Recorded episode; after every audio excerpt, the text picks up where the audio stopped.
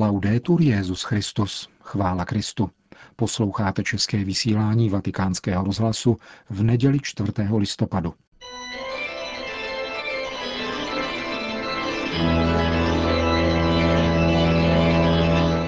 Církev a svět. Náš nedělní komentář. Připravil Milan Glázer.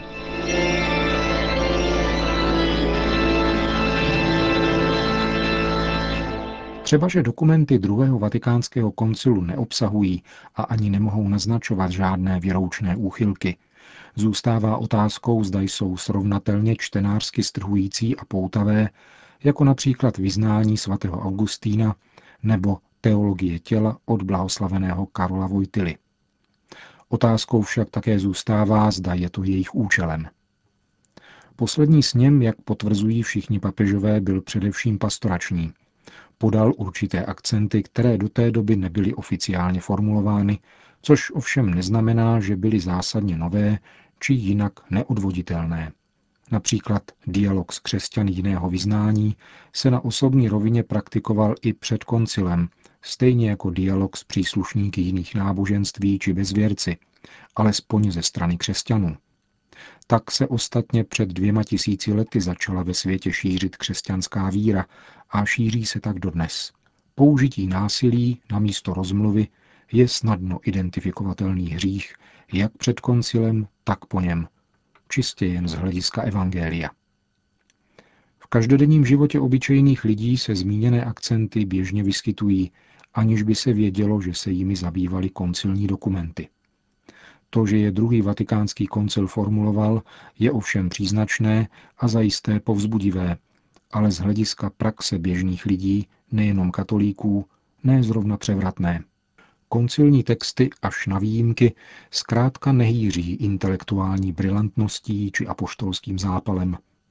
Možná proto, že se nevyrovnávali s modernismem, v každém případě však nepodali zásadní vysvětlení ohledně vztahu věřícího k moderní době, jak nedávno konstatoval Benedikt XVI.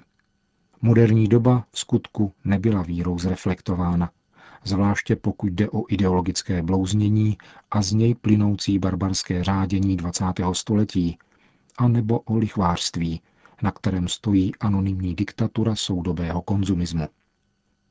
Vážnější problém se však týká vnitřního života církve. Pokud totiž někdo začne chápat koncil jako jediný pramen svojí církevní identity, ocitá se brzo v slepé uličce. Protože křesťanská identita je darem boží milosti a nikoli lidského sebeurčení. Kromě toho zahrnuje také 20 předchozích ekumenických koncilů a ještě mnohem, mnohem více pramenů církevní tradice, jež doslova přerůstá kapacitu jakéhokoliv jedince ji vyčerpat a pojmout. Jenom Bůh všechno obsahuje, ale také přesahuje. Redukuje-li se obrovský duchovní poklad příslušnosti ke Kristově církvi do několika odkazů na nějaký koncil, dochází nutně k myšlenkovému, verbálnímu i emotivnímu zkostnatění a sploštěnému rozumění i prožívání křesťanské identity. Ke slovu se tak dostává tzv. duch koncilu, který na tom druhém vatikánském mediálně parazituje už od jeho zahájení a s postupem času se jen upevňuje a zapouští kořeny. Pokud se věřící nechá spoutat technicistní mluvou tohoto ducha, následky jsou tristní, a to zvláště v případě kněží. Z ambónů či křesťanských médií je pak možné slýchat bezduché fráze o naplňování koncilních usnesení, pokroku, kterého se podařilo dosáhnout na koncilu, či o koncilním poučení z krizového vývoje v církvi a podobně. Tato duchovní plitkost, skrytá za zdánlivou věrností církevní autoritě, devastuje v obecném povědomí obojí, církevní autoritu i poslušnost vůči ní.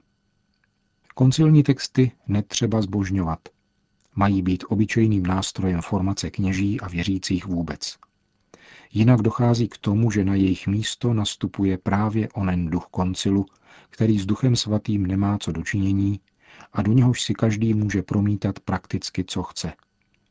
Tak se stává, že se jako plot koncilu prezentuje něco, o čem se koncilní texty vůbec nezmiňují, jako například obrácení oltářů čelem klidu, což ostatně ani pokoncilní římský misál nepřikazuje, nýbrž jen nabízí jako možnost.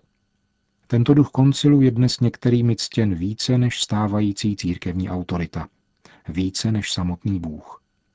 Je plodem velice subtilní, paralelní a věrolomné teologie, která soustředuje pozornost na lidské ego a nikoli na vtěleného Boha. Takováto karikatura Ducha Svatého však pro duši není neškodná. Nýbrž je schopna působit opravdu vyzrálou píchu u svých ctitelů, jejíž vzájemná adorace a sebechvála se stává jedinou podmínkou společenství, jediným zdrojem ospravedlnění i duchovní útěchy, která ovšem už nepochází od Boha. Týká se to tzv. pokrokářů i tradicionalistů. Jejich duch koncilu je pouhým znamením sektářské zášti, kterou se lze ohánět na všechny strany. Je zkrátka třeba přestat zápolit o to, kdo ponese dál štafetu nevraživého přízemního triumfalismu a místo toho se obrátit k vítězství Krista nad tímto světem.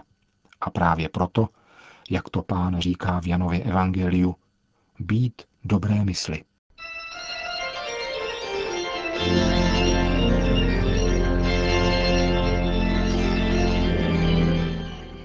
To byl náš nedělní komentář Církev a svět.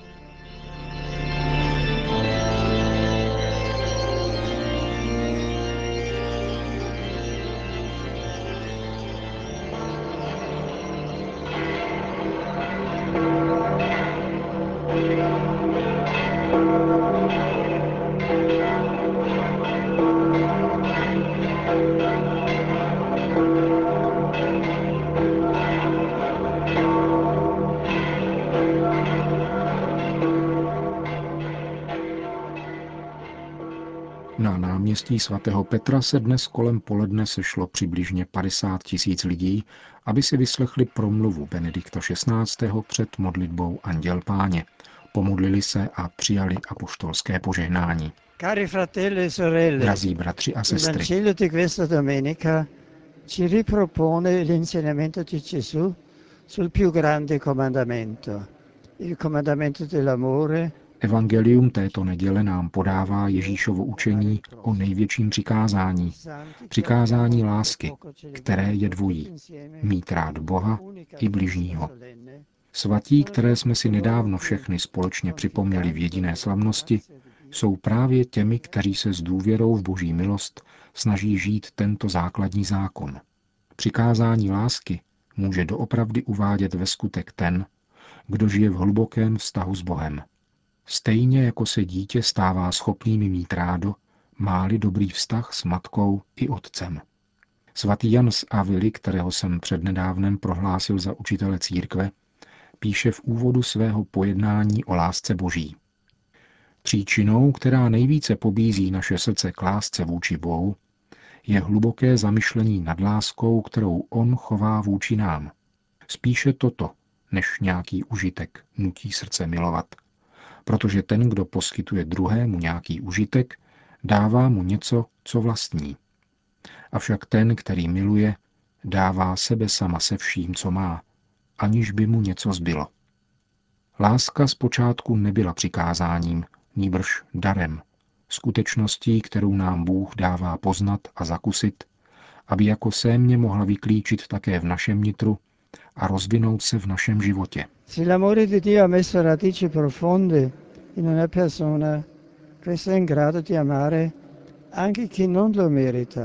Zapustí-li boží láska v člověku hluboké kořeny, pak je to mít rád také toho, kdo si to nezaslouží, stejně jako to činí Bůh vůči nám. Otec i matka nemají své děti rádi pouze zaslouží-li si to. Milují je vždycky, i když jim přirozeně dají nasrozuměnou, pokud chybují. Od Boha se učíme chtít vždycky a jenom dobro a nikdy zlo. Učíme se hledět na druhého nejenom svýma očima, ale božím pohledem, jímž je pohled Ježíše Krista. Pohled, který vychází ze srdce, nezastavuje se na povrchu, jde za zdání a dovede vytušit hlubokou touhu druhého. Touhu být vyslyšen, být středem nezištné pozornosti, jedním slovem touhu po lásce. Uskutečňuje se však také v obráceném směru. Otevřuli se druhému takovému, jaký je, výjdu-li mu stříc, projevím-li svoji ochotu, otevírám se také k poznání Boha a vnímám, že je a že je dobrý. Láska boží a láska k bližnímu jsou neoddělitelné a jsou ve vzájemném vztahu. Ježíš nevynalezl ani jednu, ani druhou, ale zjevil, že jsou v podstatě jediným přikázáním. A učinil tak nejenom slovy, ale především svým svědectvím.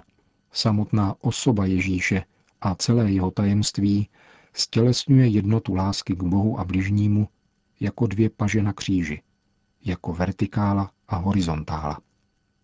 V Eucharistii nás obdaroval touto dvojí láskou tím, že daroval sebe sama, abychom se, nasyceni tímto chlebem, měli vzájemně rádi, jako On miloval nás. Cari amici, per intercessione della Vergine Maria, preghiamo. Drazí přátelé, na přímluvu Pany Marie prosme, aby každý křesťan uměl projevit svoji víru v jediného pravého Boha jasným svědectvím lásky k bližnímu. To byla dnešní promluva Benedikta XVI. před polední modlitbou Anděl Páně, po níž pak svatý otec udělil všem apoštolské požehnání. Sit nomen Domini benedictum. Ex hoc nunc edusque in seculum. Adiutorium nostrum in nomine Domini. Qui feci celum et terra. Benedicat vos omnipotens Deus, Pater et Filius et Spiritus Sanctus. Amen.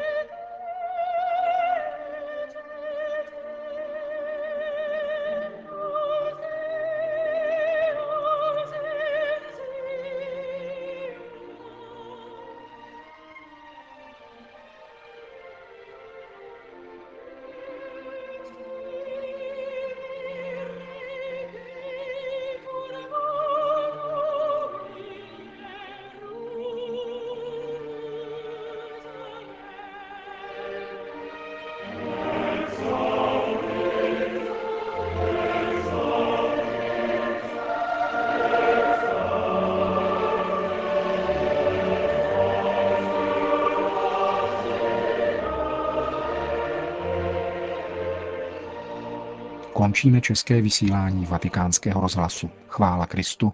Laudetur Jezus Christus.